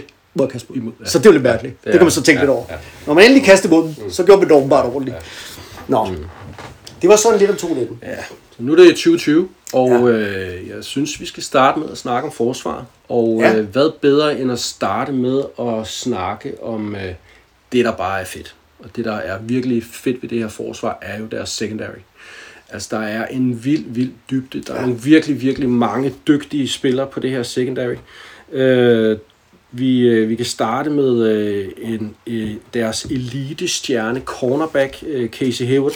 Han har været øh, nu er ni år i, i ligaen. Øh, det er hans femte år med Chargers, og han øh, er simpelthen øh, blandt de bedste cornerbacks, der er i den her liga. han han er det er han. simpelthen så dygtig. Øh, han er så god til at, at, at skjule, hvad det er, han gør. Mm. Øh, og så har han nogle vilde instinkter i forhold til at komme ind på det rigtige tidspunkt. Han har en fantastisk timing. Han er, øh, du har øh, over på den anden side, at den er faktisk lidt sjov, ikke? Fordi øh, nu når vi kommer ind i 2020 og skal snakke cornerbacks, hvem er det, der så skal spille på den anden Men, men det er et cornerback? positivt problem. Man har så en- mange gode spillere, så man ved ikke, hvem skal spille dem. Ja, altså øh, vi... Sådan ser jeg det i hvert fald. Jamen, det er fuldstændig rigtigt. Sådan ser jeg det også. Øh, de har øh, Desmond King, Ja, som øh, sidste år, 2019, spillede øh, slot corner. Ja. Øh, det vil sige, han øh, hans opgave var at dække øh, slot receiveren. Ja. Øh, og, øh, som er den her receiver, der står lidt af line of scrimmage, og typisk sådan en lille væver-type. Det er vel ja, og den, den tredje Den receiver, tredje receiver, ja. øh, der står mellem, øh, kan man sige, en, en, en, en linjemand og, øh, og så wide receiver. Øh, og, øh, og der var det Desmond Kings opgave at, at tage sig af ham. Nu har man så hentet øh, Chris Harris Jr. ind. En virkelig veteran. Han har Ja. været i ligaen i 10 år, og nu er han kommet For Denver. til for Denver, og nu er han kommet til øh, Chargers. Og han kommer nok, han kommer nok ind og skal være den her slot corner. Øh, og, øh, og er knalddygtig til det. Øh, har vist det. Øh, Der er jo nogen, der mener, han havde lidt dårlige år sidste år, men altså, jeg mener stadig, det er en klassesigning, det der. Men han spillede også sidste år mere ude på siden. Han blev Ja. ikke brugt vildt meget som slot corner. Det var en af de ting, der gjorde, at han faktisk gerne ville til Chargers, fordi de sagde, vi vil gerne bruge dig som slot corner, og det er det, han også gerne selv vil. Han er virkelig stærk rutelæser. øh, Erfaren, ikke? Godt overblik. Jo, jo, præcist. Øh, Så, så øh, han kommer ind der. Øh, Du, og, og, og se, vi har ikke engang fået ham nævnt endnu. Vi har nævnt virkelig tre virkelig, virkelig gode Ja, spillere. Desmond King er nævnt, og hvad hedder han, Hayward, og Og så Chris øh, Chris Harris. Øh, og, og, og så selvfølgelig også Dervin James. Ja. Altså, øh, vi har Det er safetyen. Det er, det er safety.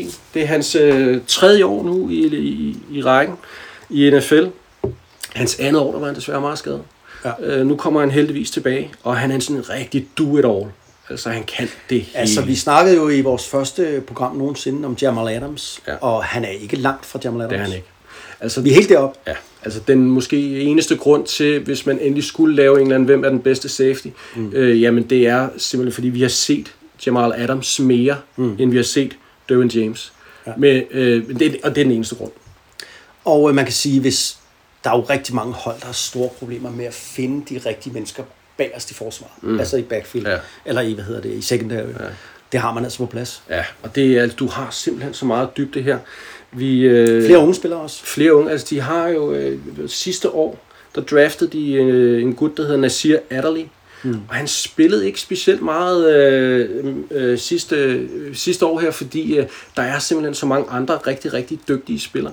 Øh, kan vi måske godt forvente, at de kommer til at bruge ham endnu mere, også for at få ham til at blive en mere glidende del øh, af, af det her, hvor man laver en masse sådan nogle øh, pakker på, hvad er det, vi, har, vi er imod her. Ja, så der er også noget andet jo.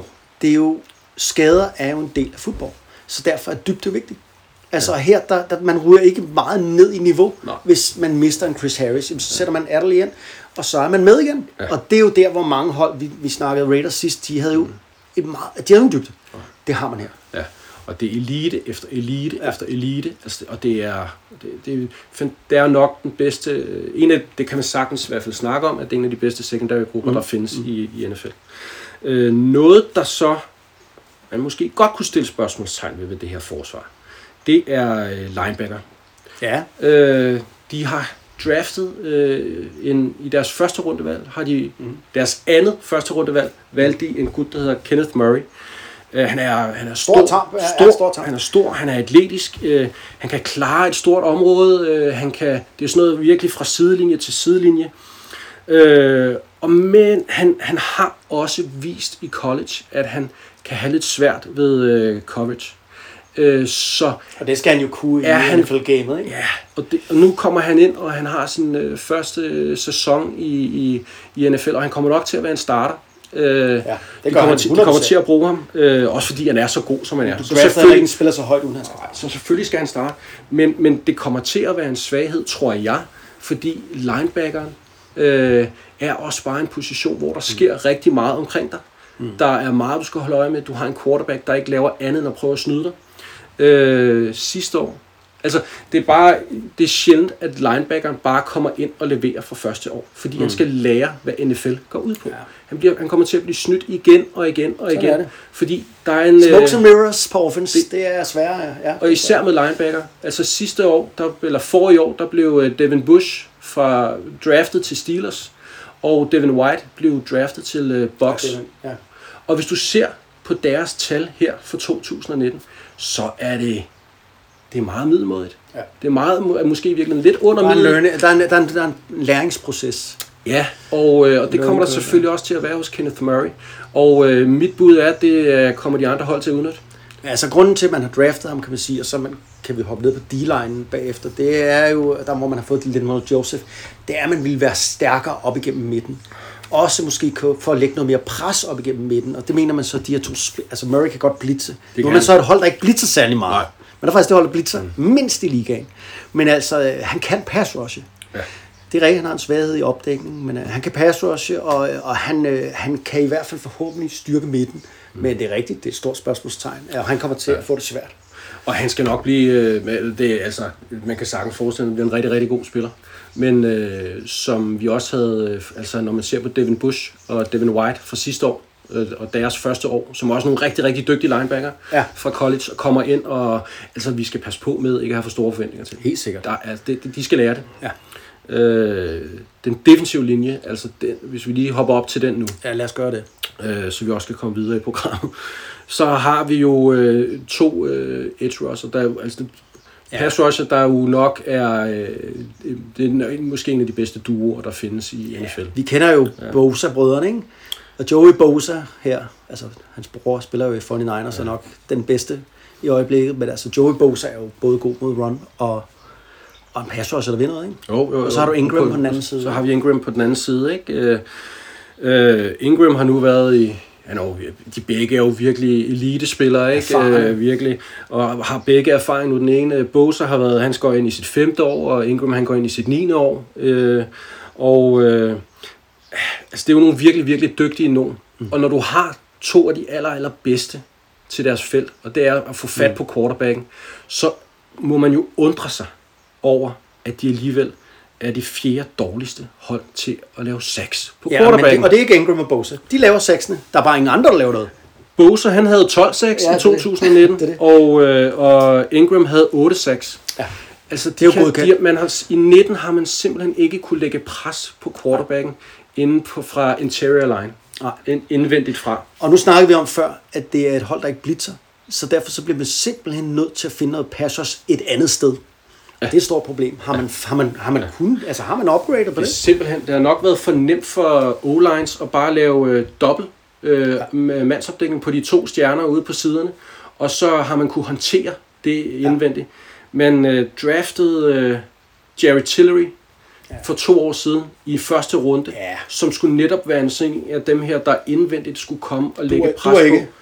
Han er virkelig dårlig. Ja, han er der, har man, der har man virkelig, øh, det, har, det har ikke lykkes. Ja, så har man hævet Linwood Joseph ind, som øh, nu har vi snart om Larry Allen i dag, og store stærke mænd. Altså Linwood Joseph er jo en af de allerstærkeste spillere i NFL, men, men altså, det er mod løbet. Ham der kommer der ikke noget pas for os ud af. Nej. Det kan godt være, at de prøver at bilde os ind lidt, og der er, han, er, han kan godt lidt. Det, det er ikke min. Det mener jeg ikke, han kan. Nej, og det er hans 11. sæson, han, og, Ja. og, og, og han, det er også en er hans nedadgående... sidste kontrakt her, du. Det er, det er lige det der, er, vi, har, vi er kommet over Ja. øh, toppen der, ikke? Og han, det, så jeg tror, de kommer til at få et problem med at... Øh, altså det, det, det bliver meget det samme som sidst. sidste Men jeg vil år. sige, hvis vi kigger på defense, nu har vi været alle positionerne igennem. Ja. Jeg synes, det er et stærkt defense. Og det Ja. synes jeg, fordi man har det meste på plads. Mm. Altså man har secondary, hvis jeg lige må opsummere lidt, der er godt. Mm. Rigtig godt. Mm. Så har man halv, altså edge rusher i verdensklasse i Ingram og Bosa. Man har draftet en spændende spiller, Murray, mm. som linebacker. Man har også nogle andre spændende unge linebackers. Der er ikke så meget, der mangler. Og man havde jo godt defense sidste år. Ja.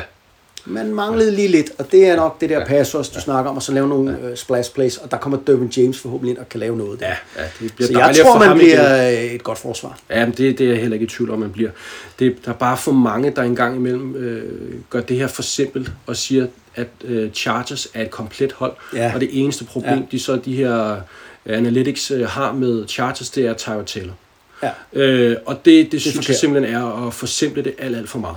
Men jeg synes, at vi er derude, hvor at, øh, Men alle hold har jo deres akilleshæle. ja, Og selvfølgelig har Chargers også det i deres forsvar. Ja. Men det er, ah, men det er ikke verdensklasse det her, men vi... men det, men det er virkelig nogle få akilleshæle, ikke? Jo, jo. Og det er virkelig, virkelig stærkt. Det glæder vi os til at se. Er du klar til angreb? Nu vil- kom vi jo lidt ind på uh, Tara Taylor. Og, ja, Jamen også fordi angrebet, altså Anthony Lynn, headcoachen, som fik forlænget sin kontrakt, på trods af, at man var øh, dårlig. Han, øh, han har vi styr på tiden? det er Ronny, Fordi, der med, at Ronny, hvad, hvor lang tid har vi tilbage? Det er jo de der jeg 90 tror- minutter, så vi ikke uh, skal ud i det altså, der igen. det kan vi ikke lige hurtigt få en, uh, En melding, en status? 10 minutter. 10 minutter har vi tilbage. Ja, sådan noget lignende. Okay. Der, der er ikke helt styr på det, kan jeg se. Han står der. han, slår, han slår ham ned i ord. 10, 10 minutter, sådan cirka. Det er ligesom, når du bestiller en pizza. 10 minutter. Ikke? Så må du selv øh, finde ud af det der. Så kommer vi om et kvarter. Nå, filosofien bliver anderledes i år på offense end sidste år. Altså, vi har en helt anden quarterback-rum. Altså, det er noget med, at vi skal ud og løbe, og vi skal have bevægelige quarterbacks. Der bliver noget af det her øh, RPO-game, altså run-pass option, hvor ja. quarterbacken stikker bolden ind i maven på runningbacken, og læser på forsvar, kommer de op på ham, eller gør de ej, og så skal han enten tage den selv, eller give den til runningbacken. Noget af det, vi har set de sidste par år, er meget moderne i NFL. Det kørte man slet ikke med Philip Rivers, det kunne man ikke. Han var ikke atletisk nok til det. Det kommer vi til at se. Og øh, Anthony Lynn kommer tilbage, tilbage til, vi kommer til at se et løbeangreb, og så en mobil quarterback. Ja. Vi, øh, vi kan jo starte, starte med at snakke om, om, om øh, quarterbacken, altså Tyrod Taylor. Han, øh, Øh, det, han, har jo, han er jo lidt af en veteran. Han, er, han, han går ind i sit 10 år faktisk Ja. ja. i, øh, i NFL, og det er hans andet år i Chargers. Mm. Han, havde et par, få- han havde et par snaps her i første år, men ellers så er det jo egentlig hans første sæson, sådan rigtigt, som starter i, Ja, i Chargers. I Chargers ikke? Øh, Han, har, han har gjort det godt i Bills, der havde han øh, tre gode år. Øh, Ah, godt og godt, ikke? Ah, men okay, han, øh, det blev et playoff-hold. Og, Ja. og, øh, og så øh, hentede øh, Browns ham, fordi nu skulle han lære den nye unge stjerneskud op. Øh, Herbert? Nej, Nej, hvad er øh, om nu? nej, det er fra Browns. Øh, ham den lille lort, jeg kan aldrig huske hans navn. Har vi har nu? Ja, Baker Mayfield? præcis. Nå, han skulle lære... De har også Johnny Mansell. så Ja, det lidt det er forvirret. rigtigt, men han skulle lave, tænker, de han har skulle altid nogle lave, fæsende folk ja, der. han skulle lære med, uh, Baker Mayfield op, og der gik jo ikke meget mere end 3-4 kampe, så var han blevet smidt af helvedes til, Ja. fordi han faktisk spillede virkelig forfærdeligt. Ja. Og så, øh, men, men Anthony Lynn, der jo også har De været... har en historie sammen. Der har været i Bills, så jo hentet ham, til, hentet ja. ham så til Chargers. Og nu øh, får han lov til at starte. Og øh, du var jo inde på det, altså vi har jo meget, vi har med en meget mere atletisk øh, quarterback at gøre. Ja, men han er ikke en, han er jo ikke særlig høj. Han er ikke en, der skal stå i lommen, ligesom Phil Rivers og lave. Altså, han skal ud og bevæge sig ud til siderne. Ja, og, og ved du hvad jeg har med ham? Altså, ja, jeg tror ham og Lin, de, de har, det godt, har det godt med hinanden, og Lin kan stole på ham, men det er sådan en quarterback, han er da meget god. Men han er lige for god til, at man kan bænke ham. Men han er heller ikke sådan en, der kan drive det noget. Så ja, ah, Michael. Man kan sige, at de havde mange problemer med, at øh, der blev kastet rigtig mange interceptions sidste år. Det kommer han ikke til. Det kommer han ikke til. Nej. Der er han mere konservativ, og han beskytter bolden bedre. Øh, Det gør han. og Så han kommer ikke... Så det problem, kan man sige... Men han er ikke særlig der. præcis. Ja, han har en kongearm og kan løbe den selv, og jeg tror, holdet, altså spillerne godt kan lide ham. Men kan han... Nå, ja. Noget af det, der... Han er jo heller ikke der, altså, at det er en bridge quarterback. Altså, han skal jo være der indtil ham der. Ja, ja. Men indtil vi får Justin Herbert frem. Ja, ikke? øh, det er rigtigt, det er rigtigt. Øh, og vi skal også lige øh, selvfølgelig snakke Justin Herbert. Men jeg bliver også nødt til at lige nævne omkring Tyra Taylor. Ja. At han egentlig har nogle ganske udmærkede stats. Altså det er faktisk ikke særlig galt. Når, når, når, når han spiller på et hold, der har overskud, der er dem, der styrer kampen, der, der er dem, der fungerer, jamen så leverer han igen og igen og igen. Mm. Hvis du ser på first downs og anden downs, så, så, øh, så leverer han øh, 76% af gangen. Så er hans passing der. Jeg er lidt, lidt Når over i vi René så- Henriksen til Når vi så kommer over på tredje down, når der begynder at være pres på ham, når han Åh. begynder at skulle være, være, være the man, der, det er nu, du skal levere, så vi kan vinde, så fejler han totalt. Der går han fra at have en completion procent på 76% til lige pludselig at være på 41%. Ja.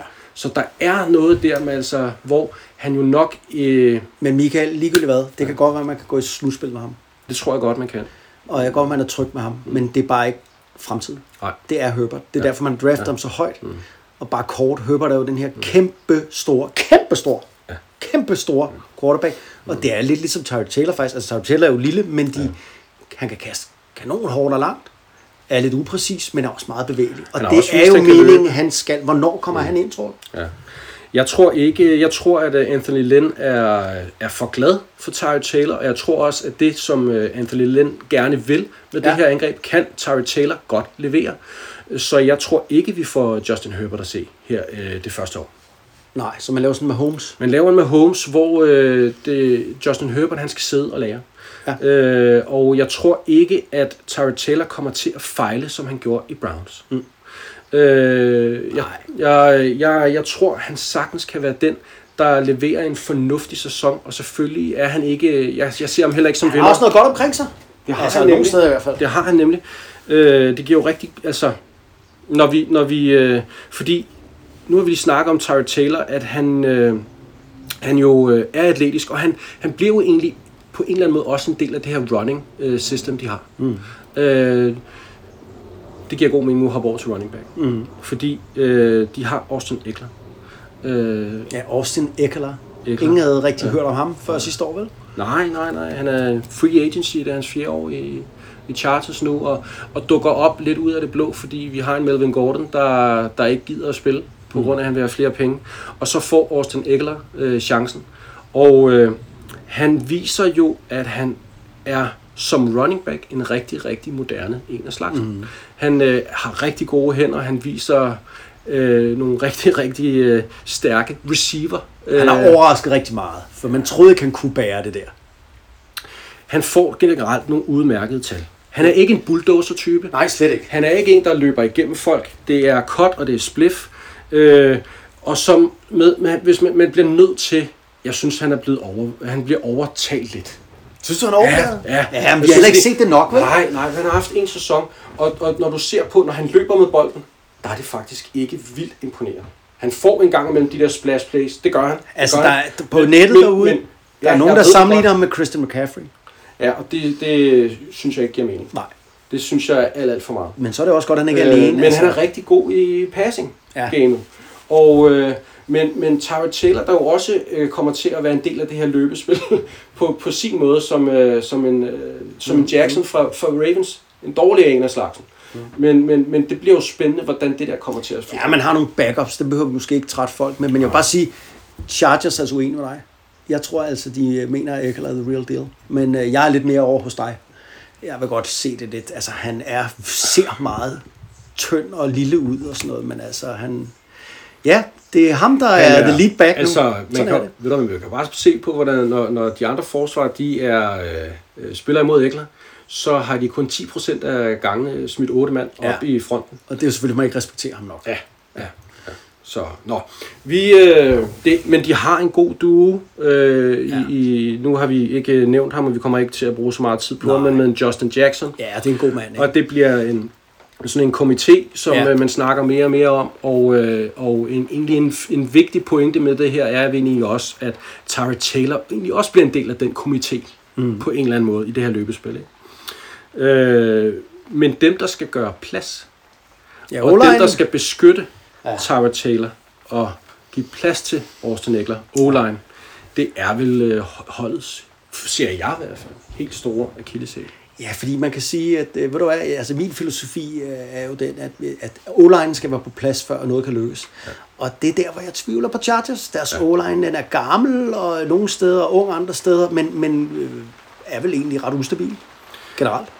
Altså, man havde store problemer sidste år. Ja. Øh, og, og, og ja, hvis du ser på, hvor mange gange øh, Rivers han blev øh, sækket, så er det ikke fordi, det var voldsomt meget. Men det vil jeg skulle hellere sige, fordi Rivers var dygtig til at få bolden væk. Ja. At han var dygtig til at beskytte sig selv. Det var ikke hans O-line, der var dygtig til at beskytte ham. Øh, hvad siger tiden, øh, Ronny? Vi har... Øh, ja, vi har et kvarter endnu. Har vi det? Kvarter? Ja, ja, ja kvarter endnu. Okay. Ja. Øh, så, så, så, og det har de jo også godt set selv. Så de har, øh, de har prøvet at løse det ved at øh, få, øh, få øh, nogen, der har vist, øh, at de godt kan spille på ind. Ja. De har hentet en Brian Bulaga Ja. fra øh, Altså, Packers. nu er jeg jo Packers-fan. Du er Packers, mand. Og Bolaga har jo spillet der mange år og været god. Ja. Og jeg var, øh, da man så solgte ham nu her, så tænkte jeg, men det var egentlig på tide.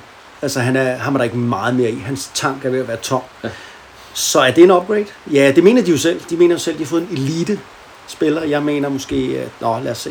Han er jo god til det hele, men det er hans Ja, 10 ja. år, og han, han døjer med skader, og det er, altså, det er jo også det, det der måske, som vi også snakkede om med Linville Joseph. Skal da det damage på den- goods? Ja, ja, præcis. Ikke? Øh, Og de har- sindssygt regner. Ja, det regner nu. Øh, igen er det naturen, der, der ikke er til at, at slås med. Øh, tilbage til den offensive linje.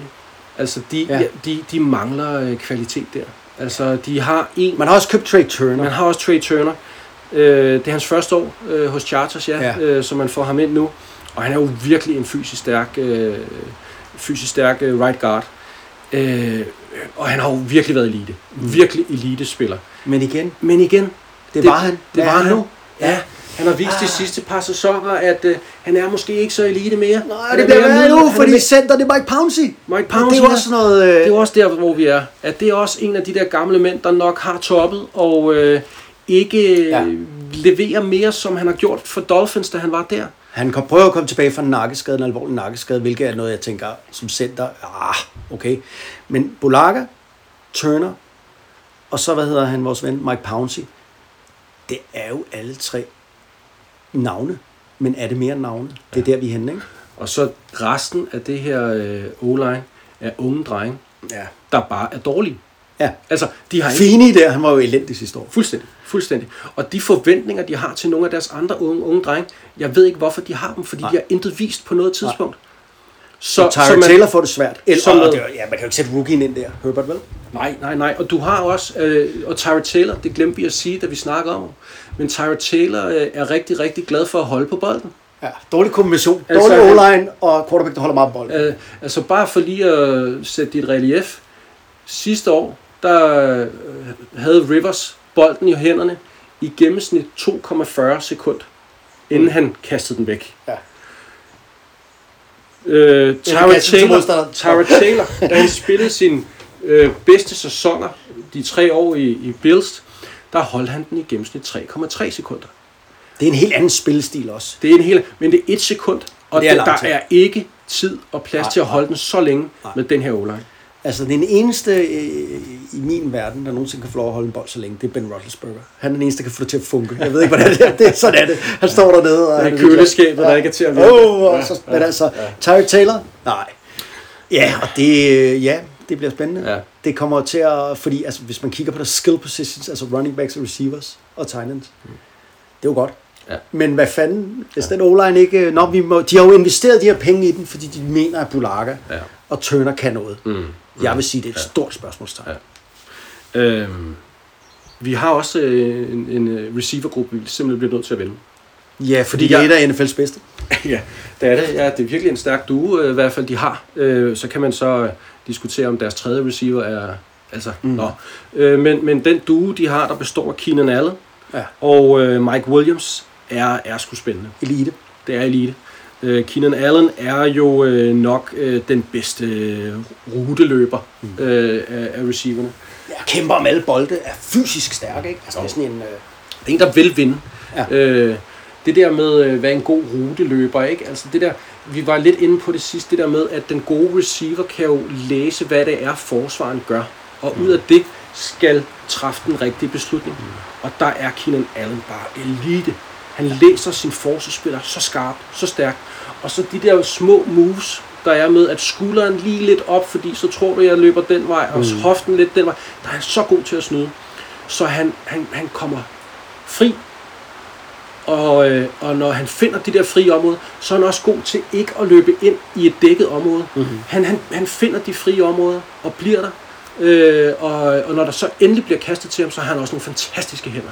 Ja, så er der også noget yderligere til hans spil, det er, han griber dem også, når han er i trafik. Han er Ja. rigtig god i trafik, mm. og når han først griber den, så er det altså en, ligesom running back, der har bolden. Ja. Altså, du, de der små cornerbacks, de skal altså komme op i fart og tage sig sammen, fordi øh, han er ikke bange for kontakt. Og du kan jo ikke doble ham, Michael, på grund af Mike Williams på den anden side. Du kan ikke doble ham. Ja, jo, det kan du godt, men så skal du jo lade den her deep threat, den her eksplosive spiller være alene. Ja, Mike Williams, han- det er, det er hans fjerde år, øh, han, øh, han er nu øh, skal spille, og han er virkelig en, han er også en dygtig øh, receiver. Han er stor, Ja. og han Høj. er, jo, han, er jo, han er høj, og han er, han er ikke ham, der kommer fri, Nej. men han er god til kampen mod cornerback. Griber den bare alligevel. Han vil typisk være den receiver, der kører wide out. Ja. Altså der er ude på kanten. Øh, hvor han jo så spiller mod, mod, øh, mod en, en cornerback øh, derude, der også har wide out. Mm. Og de der kampe, dem er han altså bare god til at vinde. Jamen, han, han, han stiller, kan jo godt stå over for etteren, den bedste corner mange gange. Ja, tak. Men altså, han, øh, jeg må sige, at nogle, øh, nu ser vi jo meget fodbold, og han var en af dem, der hoppede mest ud af skærmen i hovedet mig sidste år. Jeg synes virkelig, han var imponerende. Jeg kendte ikke så meget til ham, men øh, selvom han havde en dårlig sæson, altså han havde ikke, men Chargers havde, men hold kæft, han god. Ja. Altså, wow, han lavede virkelig nogle spil, hvor man tænker, ham der, mand, er jo Og, sindssyg. man, og det kan du jo se, det er jo igen den der læringskurve. Øh, det var hans tredje år sidste år. Altså, og det snakkede vi også om øh, ved sidste podcast, det her med receiver er en svær position. Du bliver nødt til at lære, hvordan det er at spille øh, receiver i NFL. Så det giver... Hold Jeg bliver det regner nu. Jamen, prøv at, Hvor det jeg, jeg, bare tage en morgen, blive siddende alle sammen. Jeg bliver til at lukke døren. Det var sindssygt, det her. Ej, så skal jeg til at lukke på øh, dine prutter, mand. Ja, det gør du nødt til nu. Okay. Men det Det er der, ikke fordi, det, der, jeg skal afbryde dig for det, der at er pro- i gang, men det her, det er jo sindssygt. det der er problemet med den her øh, receivergruppe, det er, at du spiller mere og mere med tre og fire receiver i, øh, i NFL. Ja. Øh, de har deres to receiver, mm. men de har ikke rigtig nogen tredje receiver. De har prøvet at drafte her nu øh, et par receivers, men igen, det er ikke nogen, der øh, har... Øh, vi ved ikke, hvad det er, vi får der. Nej. Og det er umiddelbart, så er det ikke, øh, har de ikke nogen tredje receiver, der er værd at nævne. Og, synes jeg. Nej, men det er den, der kunne være den tredje, kan man sige. Det er jo så tight end, ikke? Hunter Henry. Men altså, mange er glade for ham, og mange eksperter har været så glade for ham længe. Jeg synes bare aldrig, han kan sætte en sæson sammen. Altså, ham er jeg sgu meget imod. Altså, øh, jeg har det sådan lidt, hvad, hvad så? Altså, han, øh, han er jo stor og stærk, ikke? Og han er jo... Han er altid sådan lidt skadet og sådan det, noget. det, det, det, det, det er det, der er problemet. Ikke? Han døjer virkelig du. med skaderne. Ikke? Han fik jo så øh, flest kampe nogensinde, tror jeg, var det sidste år. Øh, med, øh, med, jeg mener, han, han spillede 11 kampe. Øh, han sidste spillede kun 11. Ja, Ja, det er det. Men så var han og det var hans bedste sæson Ja, ja, øh, præcis. i forhold til skader. Men det var altså nok til, at de øh, ville øh, have ham et år mere. Nå, men det er jo fordi, man kan se det her potentiale, der er så enormt. Ja. Altså, så han, han mangler bare lige at sætte det hele, en hel sæson sammen. Ja. Altså, der er jo mange, øh, der virkelig godt kan se et kæmpe potentiale hos ham, ikke? Men han har jo de her jeg har det længe, hvor længe kan man have et potentiale? Ja, Ja, Man kan vel ikke have det, når man er 35? Altså, han går ind i sit femte år nu. Ja, det gør han. Øh, Så, øh, så det er også... Måske hans sidste år i Chargers. Ja. Ja. Det er jo nu, han skal ud og have en store kontrakt. Men jeg har sgu ikke tiltro til ham. Jeg tror, han ligger som sædvanligt et æg, så han pissegod, og så, ej, hvor god, og så går det galt. Nå, Så vi har et angreb, hvor vi øh, rigtig godt kan lide receiver Ja. Vi tight enden er... Åh. Oh, vi må se, vi må se. Vi har lidt begge... har potentiale Der er kæmpe Ja, ja. potentiale med, der er det med skader. Øh, og så øh, har vi en O-line, vi begge synes... Øh, Under middel. øh, det er rigtigt. Er vi nede i bunden, eller hvad? Jamen, jeg, jeg, altså, jeg, lige- når jeg har set på det her, jeg synes virkelig, det stinker. Ja. Det synes jeg virkelig. Ja. Ja. Altså, øh, Der er heller ikke noget dybde. Øh, der er ikke noget dybde. Altså, det er, det er ikke meget værd. Øh, det synes jeg virkelig ikke. Øh, og så bliver det jo rigtig, rigtig spændende med, øh, med quarterbacken, Mm. øh, synes jeg. Øh, og, og, og, det løbespil, de vil have gang i, som Anthony Lynn vil have gang i. Og Anthony Lynn, altså Chargers prøver, der er kæmpe pres på det her fodboldhold til at levere noget, som gør dem, at der er nu, de får nogle fans i Los Angeles. Altså hvis det der bliver ved med at være et lorteprojekt, og der ikke kan vinde nogen fodboldkamp, så er det forfærdeligt for NFL og Chargers. Hvad, øh, hvad tror du øh, om dem i år? Altså, hvis vi skal have nogle sejre og nederlag på, Andreas? Altså jeg, Hvad er dine forventninger? nu blev det meget negativt her til sidst, men Ja. ja. altså, jeg tænker, tænker, at de er bedre end Raiders for snart sidst. De spiller samme division. Det gør det. De skal møde hinanden to gange. Hvad, øh, hvad tror du, den ender øh, 1-1, 2-0 til De, Chargers? de deler øh, dem nok, tænker jeg. Og de- Jeg tror ja. faktisk, de deler. Ja, ja det tror Altså, jeg. jeg, jeg tror faktisk godt på, at man kan gå øh, 10-6, hvis man har Taylor ved øh, roret, og det tror du jo på hele året. Øh, hvis, ja, det tror jeg godt, man kan. Og, øh, og det er jo wow, ikke? Men det er fordi, jeg synes faktisk, man har rigtig, rigtig mange elitespillere. Han har en Dervin James, en Joe Bosa. Det er altså verdensklassespillere. Keenan Allen. Altså, det er rigtig dygtige spillere. Så det har man rundt omkring. Ja, der er meget, der skal godt, især med den O-line. Okay. Øh, men, men jeg er nu ikke helt så sikker på, at ham tager Taylor. Altså, hvis man sætter Herbert ind, så er det selvfølgelig en læringssæson, og så går man nok øh, 6-10, ikke? Som quarterbacken der. Men øh, nå, ja, jeg tror på, øh, det bliver det, Herbert 6-10, eller Taylor 10-6. Hold op. Hvad tror du? Øh, Jeg, det, det tror jeg ikke. Øh, Jeg, øh, jeg, problemet med det her hold, de har et rigtig, rigtig godt forsvar. Det havde de også sidste år. Ja, ja. Øh, nå, nu har de en ny quarterback. ja. Og øh, jeg ser ham som ganske udmærket, men han kommer ikke til at vinde, når de møder gode hold. Nej. Når, når de kommer til at møde nogle hold, der kan presse Tyrell Taylor, mm. når de kommer til at møde nogle hold, der, der virkelig kan mm. få ham til at, at stresse, så bliver det her ikke et vinderhold. Så de jeg bliver usikker på min 10-6, der Så, så når, jeg, når jeg har talt op, jeg, så- jeg så lige på deres øh, program, ja. øh, og det er egentlig, øh, jeg synes, det er et, et bedre program, end, Ja. end det Raiders har. Ja. Øh, men men øh, de møder jo altså også en gang imellem nogle gode hold. Ja, ja, det er og jeg, jeg landede på en 8-8 også. Altså det er fordi, jeg synes, vi kan godt tillade os at Så det der her til- 18 med, at man gik 12-4, det var bare et tilfælde? Eller er det mange år siden? Altså? Eller det er det? Det er altså kun... Nå, ja. Ja. Nå, det er spændende. Vi er lidt uenige. Ja, vi er uenige her. Jeg, øh, jeg tror, at øh, det bliver en middelmodig sæson, fordi ja. man kan vinde over de middelmodige hold. Ja. Man kan vinde over de dårlige hold, men lige så snart man møder nogle gode hold, så fejler Så man kan ikke stjæle et... øh, Nej, nej. Okay, Nej. godt. Og, øh, og når man går igennem deres program, med den analyse, så lander man på 8-8. Så færdig. Så færdig. Og ved du hvad, jeg er, er ikke færdig med, men, men færdig med Chargers. Jeg er jo ikke helt færdig. Altså, jeg er ked af at sige det, men altså, det der tid der, det, det er jo sådan, vi, må, vi bliver jo bedre gang for det- gang. det stresser vi bliver og vi, simpelthen øh, nødt til at... Vi, hvor, hvor, kan vi ikke finde et ur til næste gang? Øh, vi har et minut igen. Ja, så skal øh, vi bare trække et hold. Kom med bolden, øh, Ronny. Træk et hold, Tak, Andreas. det var godt. Du var lige ved at falde, Ronny. Det skal du lade være med. Jeg trækker et hold. Texans. Åh, Nå, ja, så er det jo øh, noget Houston helt Texans. andet. Houston Det er noget Texans. helt andet. Ja. Ja. okay, så Igen det er også AFC. Egentlig dejligt nok, at vi kommer over i en anden division. Ja. Nå, næste gang, om en, vi regner med at komme igen om en uge. Ja, sgu. Det er det, vi gerne vil. Vi vil gerne komme en gang om ugen, og øh, der snakker vi så øh, Texans. Nu har du snart en masse tid. Vi finder, barsel. vi finder også, ja, jeg skal på, øh, på noget barsel, det kan vi måske snakke om næste gang. øh, vi øh, har øh, selvfølgelig også, vi kommer til at finde et eller andet øh, historisk, vi også godt vil snakke om. Om det bliver en spiller, om det bliver et drive, om det bliver en... Vi ved det ikke, Vi ved det ikke, vi ved det ikke, vi finder ud af det. Øh, I må, vi er kommet på Twitter forresten. Øh, Ronny har sørget for, at vi er kommet på Twitter. Og øh, I kan søge, søg derinde på det øh, NFL, den nationale fodboldlejstue. Så kan I finde os frem. I kan finde... Øh, Jeg bliver ved med at snakke om det her.